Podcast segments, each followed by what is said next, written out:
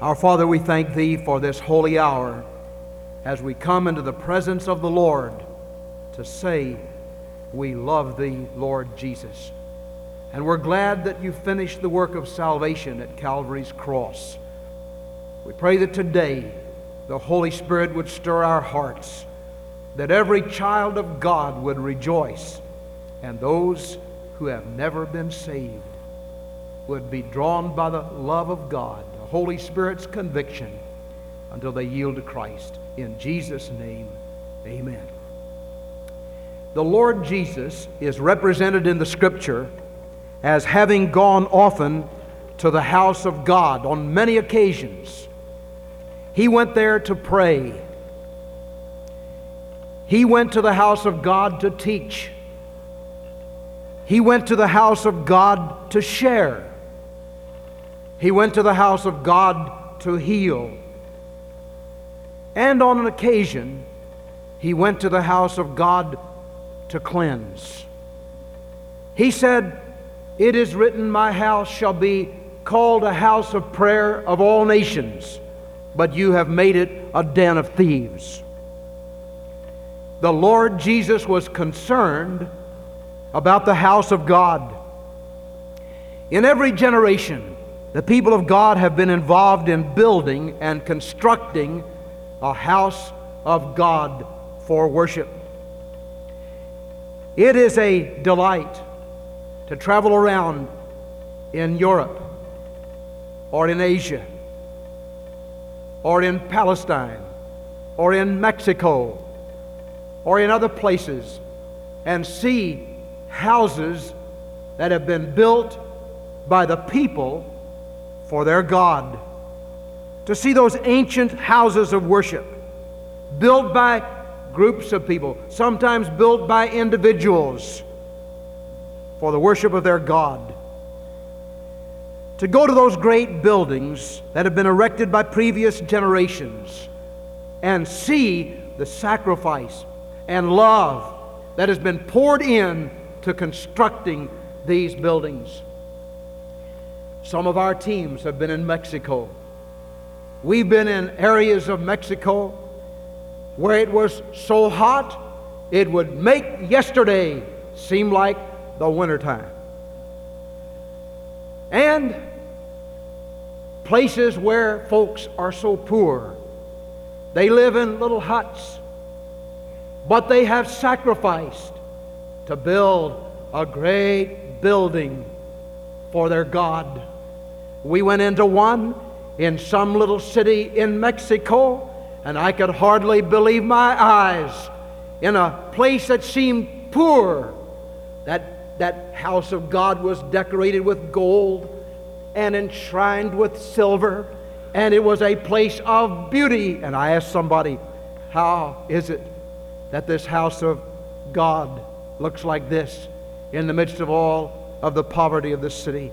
And they said, We wanted to build something great for God. And they sacrificed for the Lord God.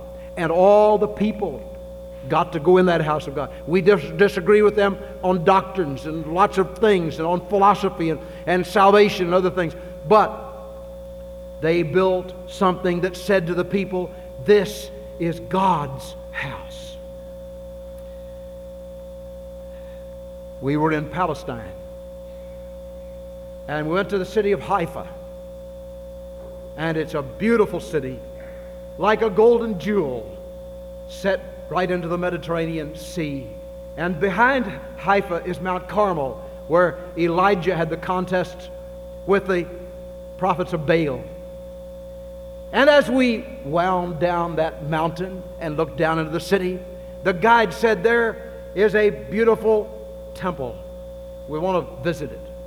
And I found out it was the temple of Bahá'í. It was a worship, sort of an eclectic worship.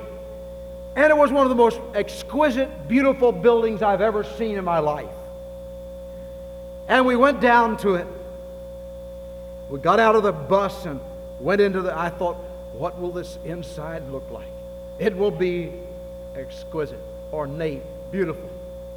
And we went in. It was made of marble. and all kinds of decorum. And there at the altar, there was a vase of flowers. And that was it. It was so empty. But they had given all that money. And I'm not being critical. I'm just saying they'd given all that money. They'd sacrificed in all those ways for an eclectic worship experience. And it was all empty inside.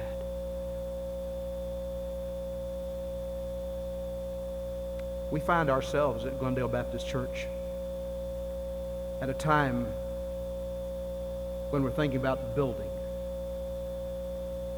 All the building programs we've had at this place have been built by blood, sweat, and tears and sacrifice, and the people giving and giving and giving their time, money, talents. Those who are part of the present generation of our precious church have somewhat forgotten some of the personal involvement we used to have. When we built those earlier buildings, we did it ourselves. We got some people to help us, and we had a supervisor, but then many of our people would build, and we helped put things in place, and we helped put those walls up. And uh, I remember on one occasion, Homer Morris and I ran conduit in that first building over there. If any of you complain about the lights down there, you can just blame us. We put those things, got a conduit bender and did all that. And then when we built that second building back there, uh, I remember we all painted the walls and laid the tile. And we did all those things, investing something of ourselves in the work. And then we got a little bit uh, more sophisticated. And we built this building and we didn't work so hard. We just paid for it. But that was sacrifice. And we built the children's wing and the same thing. God's people have invested time and concern and love and themselves in a mighty work for the glory of Christ. And we are preparing now for the future. In 14 years, it will be 19, it will be the year 2000. We are setting aside the finances to build for the house of God. The building program of these past years has brought us to the, to the present time. And now we must prepare for the generations to come. We must look forward, not backward. And we must say, Lord, what are these next years to bring as this city grows? We read in the paper just the other day that they're going to build another mall out here. And they have paid for that property $65,000 an acre. And some of that property is going for $5,000 a square foot. They're not selling it just by acres, but by square foot and by inches. What I'm trying to say is that the future, in the future, this city is going to grow, and it's growing that way. And you and I, in 1986, as members of the Glendale Fellowship, must prepare for the years ahead for what God wants us to do. 10 years ago, 12 years ago, you'd say, you'd come to, somebody would call on the phone and say, now, now I'm coming to Bowling Green. Uh, how do you get to the church? And you could just say, well, you stop at the first filling station and ask them where Glendale Baptist Church is, and they'll tell you. Oh, you stop at 10 or 15 filling stations now and ask where Glendale Baptist Church is, they don't know. And you say, well, it's on Rose Long Way. Where's that? I don't know where Rose Long Way is. You see, our city has changed. The city has grown, and it is growing more and more and more. And we need to keep that in mind. Turn in your Bibles to 1 Chronicles chapter 22. 1 Chronicles chapter 22. David is the man of God whom God used to arrange for and plan for the house of worship for the great God Jehovah. When Israel had come out of Egypt, out of their bondage, they'd come into the wilderness and been there for 40 years. And God gave the dimensions and the instructions concerning the tabernacle in the wilderness. That tabernacle in the wilderness, someone has, has uh, done some research and found that that tabernacle in the wilderness cost $1,500,000 and if you, we do not have time today, but if you'd look at Exodus chapters 35 and 36, you'd find how it was paid for. It was not paid for by the tithes, it was paid for by an over and above offering called a free will offering. And the people gave liberally and li- sacrificially for that wonderful building, for that tent, that tabernacle in the wilderness. Now, these freed slaves out of their penury, just having come from Egypt, digged into their pockets and into their tents and into their possessions, and they offered to God a willing offering for the glory of Christ so that the tabernacle could be built. Now the people are in their homeland. The days of Joshua are past. Saul has uh, wielded the kingdom together, and David now is the king. And David has been chosen by God to arrange for the finances of the temple. And it has been placed on his heart to no longer have the people worship in a tent, in a tabernacle in the wilderness, if you will, but they were going to build a permanent temple. And they built it on Mount Moriah. But David was a man of war. And he had committed adultery. And he had murdered and God said, David, you can't build my house, but I'm going to make you chairman of the finance committee, and you can arrange for the financing, but I want the next generation to build it. Solomon is going to build the temple. And so God led David to call for that free will offering. And they began to give and give and give. The temple was built at great cost, was to be built at great cost. And David gave a large sum to help the construction of that and to help get lay the foundation for it. Now I want you to notice in chapter 22, verse 14, a very interesting verse. Now, this is David speaking. Now behold, in my trouble, I have prepared for the house of the Lord a hundred thousand talents of gold and a million talents of silver and of bronze and iron beyond weight, for it is in abundance. Timber also and stone have I prepared, and thou mayest add to this. Now, David was saying to the people, This is what I've done. Now, I want you to add to it. But I want you to notice a word. Underscore it or circle it in your Bible. Now, behold, in my trouble. In my trouble. The first thing that David is teaching us is that conflict is inevitable in building. Conflict is inevitable. Now, in my trouble. Now, that word trouble in Hebrew could as well be translated poverty. Trouble, poverty. It's a Hebrew word that could mean either one. And you can easily see how one would easily be, go, go to be translated another. Because sometimes when a person is in poverty, he's in trouble. Suppose that word meant poverty. What in the world was David's poverty? He had given huge amounts to this temple from his reserves and from his own life. What was David's poverty? Is it possible he was saying, I am poor in comparison with what God has given to me. That what I try to give to God is nothing in comparison to all the blessings that God has given to me. It is amazing as we look into history and see what people have done out of their penury, out of their poverty, out of their lack of substance. You think for a moment. God knows all about the interest rates. He knows all about the inflation. He knows all about our financial pressures.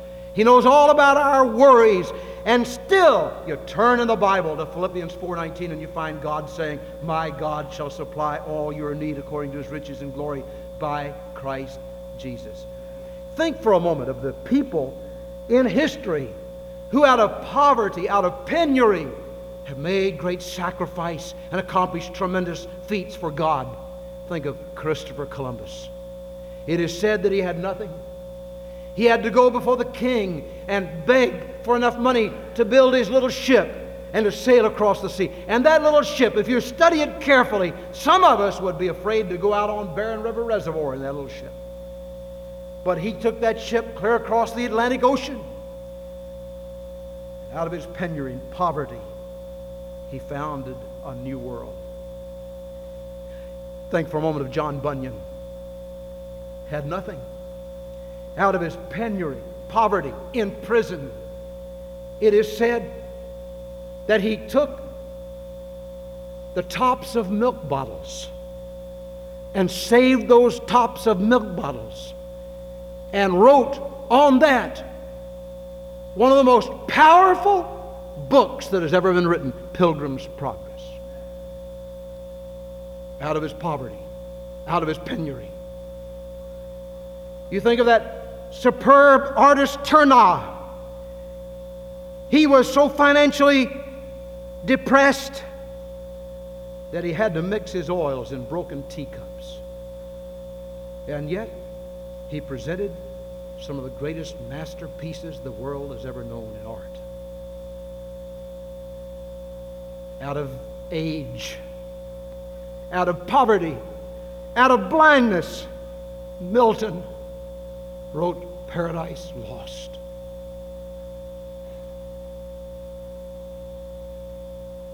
We could go on thinking of men through the ages and women through the ages who, out of their penury and poverty, have offered what they had to God, and God took it and multiplied. The little lad who just had a little loaf, little bread and fish, and the Lord took it and broke it and blessed it and fed 5,000 people with it.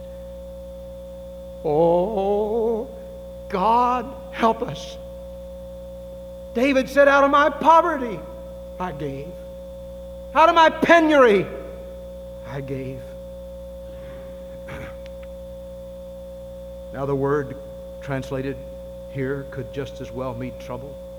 I don't know which it means. I think probably the translators of the King James Version were correct, and they translated it trouble. But the word could be well translated either poverty or trouble. But let's suppose it means trouble, like it says here. The very moment David came up with the big idea of building a house of God, there was trouble. While there were some people who said, We've had a tabernacle in the wilderness for all these years, what's wrong with the tabernacle in the wilderness? And there were others who didn't like the design that David was going to give to the temple. And there were still others who didn't like the place he was going to put it. And there were still others who didn't like the building program itself. And others that thought they were going to, they could never do it because they could never get enough money to do it. David said, Out of my trouble, out of my trouble, I've given. Anytime you under, undertake a great thing for God, there's going to be trouble. There's going to be some opposition. Obstacles come. But these can be overcome as we follow the leading of the Holy Spirit. I've been amazed here at Glendale these last weeks at the enthusiasm and excitement of our people in, the, in canvassing. In the early years of our soul winning programs, I, I, saw people come back rejoicing and thrilled and excited and talking about somebody giving his heart to Jesus, or I had opportunity to witness and so on. Let's never let that grow old to us. Let's let it never become commonplace. In these last weeks, I've seen people get so excited about our canvassing and our visiting. They'd come back to these report meetings exuberant. I, I think the ice cream helped a little bit, did me one night and the Kool-Aid and the fruit and all the stuff we've had at those report meetings. But they'd come back excited. and, and of course, we never mention names when we come back to those report meetings. Nobody ever mentions a name. But they come back excited and say, say, I got this commitment or I got this commitment. Praise God. And all the glory went to the Lord. And the other night, the other night, we were trying to, uh, going, we're praying toward reaching goals. And, and we were just a few hundred dollars short of a certain goal we had for that night.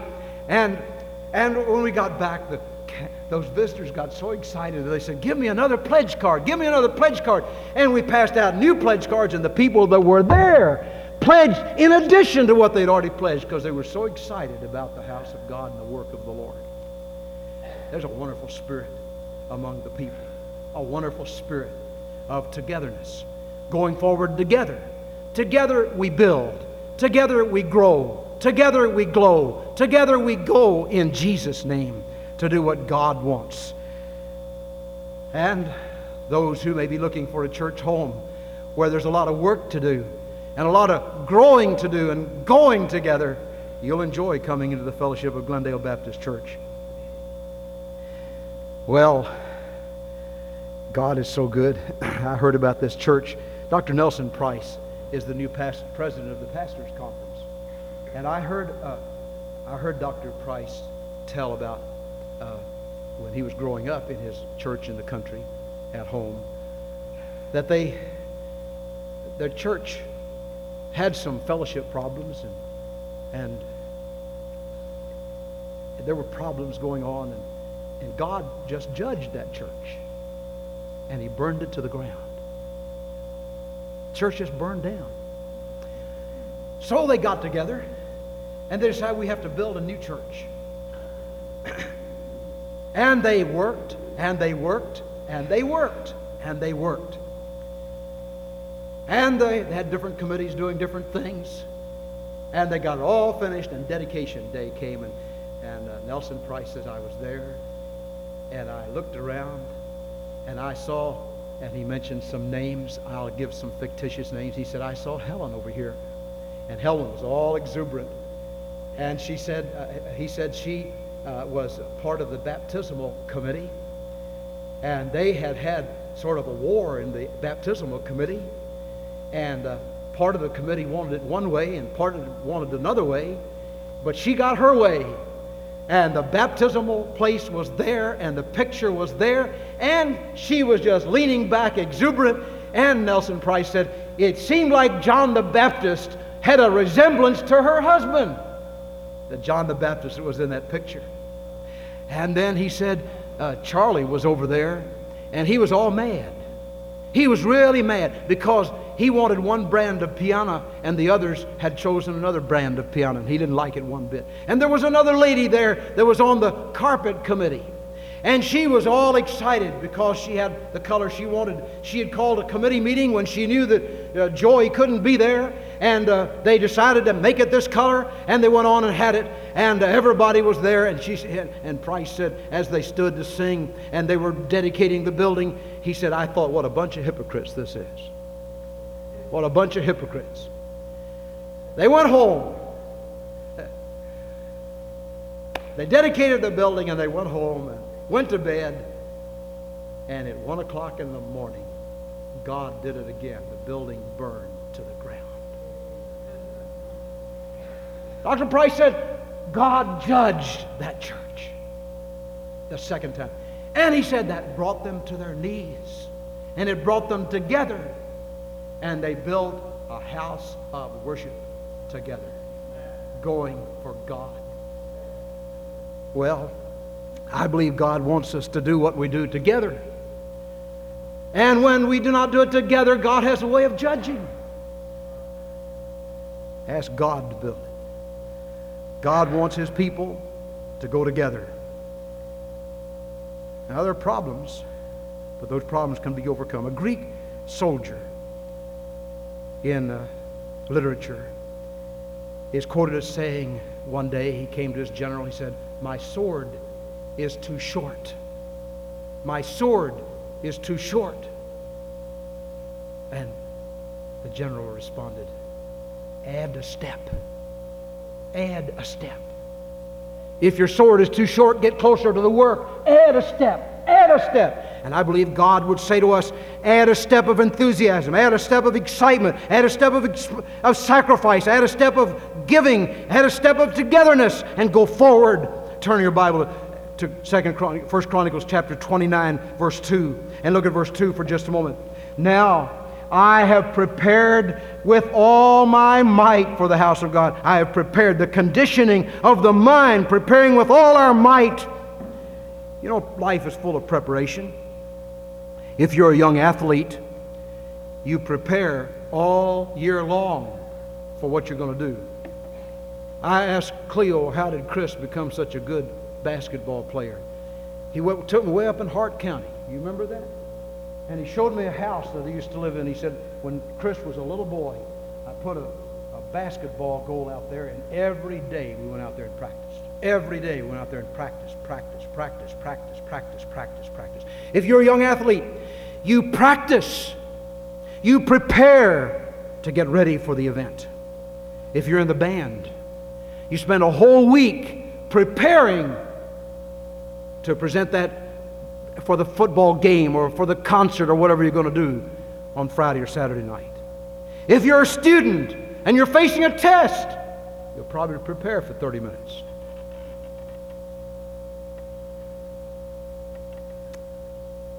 Domestic engineers.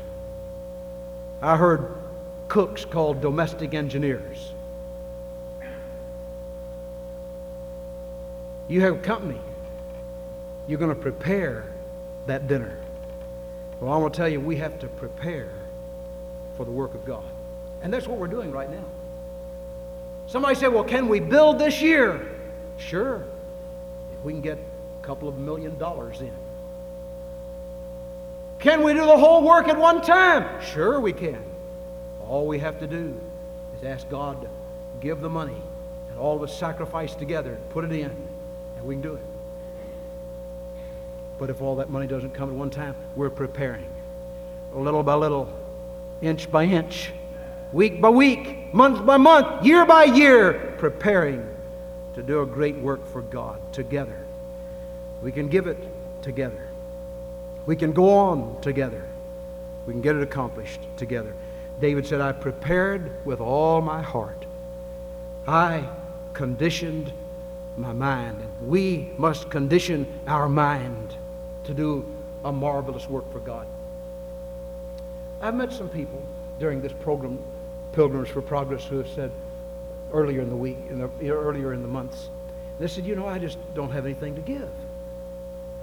And those same people, after we prayed and studied and thought, have come and said, you know, I don't have much to give, but I'm going to give by faith. I'm going to believe God. God will help me. The prayer, the prayerful mind. Listen, there's a place where thou canst touch the eyes of blinded men to instant perfect sight. There's a place where thou canst say, Arise to dying captives bound in chains of night. There is a place where thou canst reach the store of hoarded gold and free it for the Lord. The secret place of prayer. God answers prayer. Look in verse 3 for just a moment. Second, First Chronicles 29, verse 3. Moreover, because I have set my affection upon the house of God, the compassion. David said, I have set my affection on the house of God. I think of the love in his heart for the house of God. I was glad when they said unto me, Let us go into the house of the Lord. When you woke up this morning, tired and weary, and you had a lot of things on your mind, deep in your heart did you say, I was glad when they said unto me, This is Sunday. Let us go into the house of the Lord. I dare you to start saying that to yourself. Some who are listening by radio this morning and you didn't feel like getting up and going. Why don't you next Sunday morning wake up about 6 o'clock or 7 o'clock and just say over and over again, I was glad when they said unto me, Let us go into the house of the Lord. This is the day the Lord hath made. I will rejoice and be glad in it.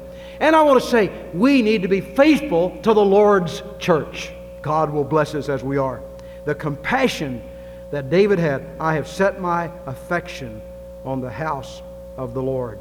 I gave out of the spirit of love for the house of my God. God's house. You think of that term, God's house, the house of the Lord. Just as a hospital exists to alleviate pain, a lighthouse exists to provide safety. A college exists to dispel ignorance. The house of God exists to carry on the functions of God salvation, sanctification, strengthening, stimulating the people, helping them to go on with God. That's what the house of God is all about. The church is the people, but this is the house of God. And the house of God is so very, very important. The house of God exists to alleviate pain, to prevent loss, to dispel ignorance spiritually, and to carry on the functions of the Lord and to point people to Jesus. That's what it's for. This spire, this, this building is shaped like that. And if you'll just look up there about 40 or 50 feet, you see that points to heaven.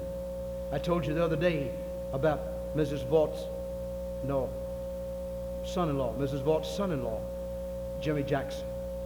He came to church one day. He'd been in the armed forces. He came to church one day. He was lost on his way to hell. People had witnessed to him. Folks had prayed for him. And during the invitation, he said this later in a testimony. He said, I looked up and I saw that arrow pointing to heaven. I'd never thought of that as an arrow. But see, God's Holy Spirit pointed in his heart, said, That's an arrow pointing to heaven. Jimmy Jackson came down that aisle, yielding his heart to Christ. That's what the church is. It's an arrow pointing to heaven. It's a signpost along the way. The house of God is saying there is a place of quiet rest near to the heart of God, a place where sin cannot molest near to the heart of God. That's what the church of God is. And, well, the Jews had a wonderful thought. They had an ancient expression. When they were going up to Jerusalem, every time they'd go to Jerusalem, they would go to the house of God to worship. And you read in the Psalms and in other places in the Old Testament, they would say, We're going up to appear before the Lord. We're going up to appear before the Lord. What did that mean? It meant they're going to God's house to appear before the Lord, for the Lord is there. Now the Lord is in his temple today, the body of believers. But when the body of believers inhabit the house of God, the Lord can be there in mighty power. I've run out of time, but I want to call your attention to verse 9. Just look at verse 9 a moment. The people rejoiced. Then the people rejoiced. In verse 7, there was a commitment made. And they gave for the service of the house of God. And then the people rejoiced. There is rejoicing in the presence of the angels of God over one sinner that repents. We've seen some glorious days here at this place. I remember one day, on one single day, 60 people walked down the aisle professing faith in Jesus Christ. That's because the people had, I think that was near the time of dedication of this building. And God has blessed. But we're in a new day, we're at a new time. We still have the same old message told in the wonderful book of God. We have the same Lord Jesus who died on a cross for our sins. We have the same sin, exceeding sinfulness that deceives men's hearts, and we must waken them to their need for Christ. The days ahead, the years ahead, demand sacrificial service in 1986 to do something for God for the days that are just ahead of us. The greatest thing we can do is, first of all, to receive Jesus Christ as our personal Savior. Invite Him to come in and say, Lord, I'm tired of going on without you. The other day, I had a funeral. Man that I greatly loved and respected. At that funeral, I told a little bit about his life, and then I told about Jesus, how God can save whosoever will. And a young army man was there. And when I gave the invitation at the close of the service, he lifted his hand. I talked to him later. He said, I want Jesus. I'm going back to the service. I've just been here for the funeral, but he said, I'm going back with Jesus in my heart. That's what the church is all about. That's what God's work is all about. To have Christ conveyed to people's hearts, and Jesus can come into your heart today. The Bible says we're all sinners. We've broken the law of God. And God has to bring judgment on sin because God hates sin. But Jesus came and said, Father, I'll take their place. And when Jesus died on the cross, He who knew no sin became sin. He became the thing accursed. And God accepted what Jesus did as enough punishment for my sins and your sins. And when we invite him to come into our heart, he forgives and cleanses and saves. And you can do that. And then, if you're already saved, you need to go on with God. Going on with God begins by making it public and following him in baptism. And then doing something in the name of our Lord for Christ in our generation. May we pray. Every head bowed, every eye closed. Father, we thank you for this precious time. Thank you for your dear people on this last Sunday of July who have met to worship thee in spirit and in truth. We pray that just now the Lord will speak to hearts. And while we wait prayerfully, right where we're seated, I want to ask everybody here to look into his own heart and say, Lord, what wilt thou have me to do? What wilt thou have me to do? About Jesus, about receiving him as Savior, about going on with God, about a togetherness. Lord, what wilt thou have me to do? We thank you, Father, that you're revealing this to us. In Jesus' name, amen. May we stand, please. Everyone standing. We're going to sing Just As I Am without one plea. But that thy blood was shed for me, O Lamb of God, I come, I come to thee. This is God's invitation. I want to ask if you would come to him today just as you are. You have somewhere before you came today invited Jesus to come into your heart to be your Savior. Would you just ask God for the strength to get up from where you are and come and say, I want everybody to know that. I'm not ashamed of Christ. I want to make it public. I want others to know that Christ is in my heart. You may never have been saved, or you're not really positive you'd go to heaven if you died today. Would you come and let us just share with you from the Bible how to know this? You may be a member of another church and God may be leading you to Glendale. Would you come while we pray, while we sing? Will you step out for Christ right now? God help you to do it. Don't wait. Just get up and come right now. God help you to